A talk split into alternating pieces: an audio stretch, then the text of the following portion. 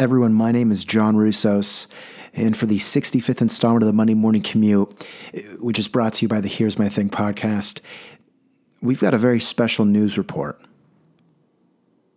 Enjoy. Students are told to do whatever they can to stand out.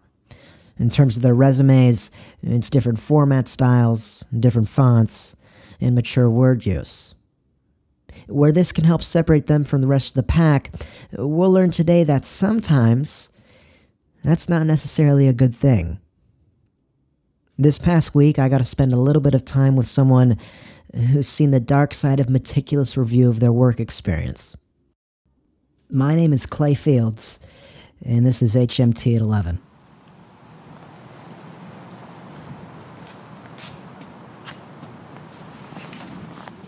John Russos is your average college graduate.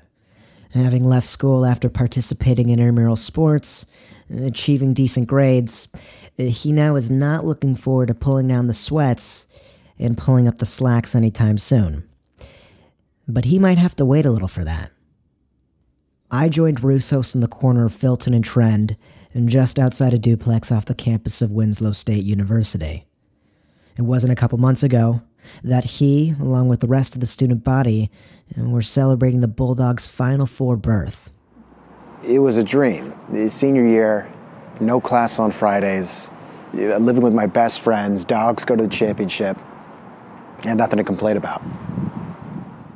He takes me around campus, showing me old study spots, hangouts, and old classrooms. Yeah, it's right here. Before every test, I would kiss this wall. I, I would kiss this wall two times, and the one time I didn't, my professor caught me on my phone, so I, I never made that mistake again. Being on your phone? No, no, just just not kissing the wall. It's sentimental, as it should be. Oh my gosh! So right here, we were all huddled around. I was I was with Carter. Oh gosh, it was Carter, Doug, Scott. I think Kyle. Carter, Doug, yeah, Carter, Doug, Scott, and Kyle. Yeah, it was five of us. And Carter's dumbass drops the blunt into this puddle. And of course, we're pissed. We're freshmen, broke freshmen, have no more bud. But luckily, luckily for Carter, Doug had this $5 pipe that you get at like a liquor deli. And he, he got that out. We were able to salvage a little bit of weed, had some bowls to go around. But if you if you know Carter, it's, it's a very Carter thing to do so. Oh my God, that was four years ago. Jeez. He graduated this past spring, but unlike a majority of his classmates, his journey into the corporate world hasn't actually started yet. It's frustrating. A 3.9 GPA.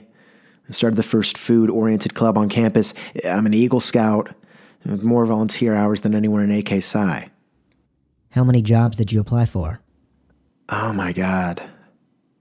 Uh, let me put it like this it got to the point where I was on LinkedIn doing the easy apply for jobs that I wasn't even qualified for in cities that I didn't even want to live in. A front end engineer in Orlando. I'm a marketing major. That doesn't even make sense. I know. It it was almost every day, you know, I'm at Greta's coffee house sending in apps, tuning up my resume, making sure all of my extracurriculars are accounted for was there one job that was your dream job? Yeah, uh, Kinsler and Weiss Development. Kinsler and Weiss, the development conglomerate known for building Apex 11 shopping malls nationwide, as well as the billion dollar Fidelity Park complex in Miami. One of my professors sent my capstone to their VP of marketing, Cole Hume, the, the VP. I figured it was a done deal. I, I skipped the entire line of applicants. I went into his office, sitting across from him. They actually gave me Perrier. And that's when I pulled out my resume. What's wrong with your resume? Cole wasn't too pleased. As far as I'm concerned, when you look at it, all you're going to see is business development intern at SC Johnson, three months. Marketing intern at Adidas, three months. General intern at my uncle's insurance group, three months. Server at Station Sushi, two years. My professional development class emphasized on not selling yourself short when highlighting work experience. Using keywords, that was the biggest thing. They also talked about forming your resume to the job or industry that you're applying to. which is what I did for Cole Hume. When highlighting my work experiences, I didn't want to use words that are so often associated with construction. What would they think if they saw me only use words like construct, like build, like develop? Then what did Mr. Hume not like? Well, instead of using construct, build, or develop, I chose a different buzzword, and I think a buzzword that is applicable to the industry, maybe not, maybe not used that often, but that's what I was playing for. I used the word erect nine times. You only listed four jobs. Right? After three times, I thought it could be looked at like a motif. I doubt any of the other candidates used it once. It's all about standing out. And stand out he did. The conversation with Russos took place last October. He has since told us that after cleaning up his resume again, he has accepted a position as a marketing coordinator with Durex.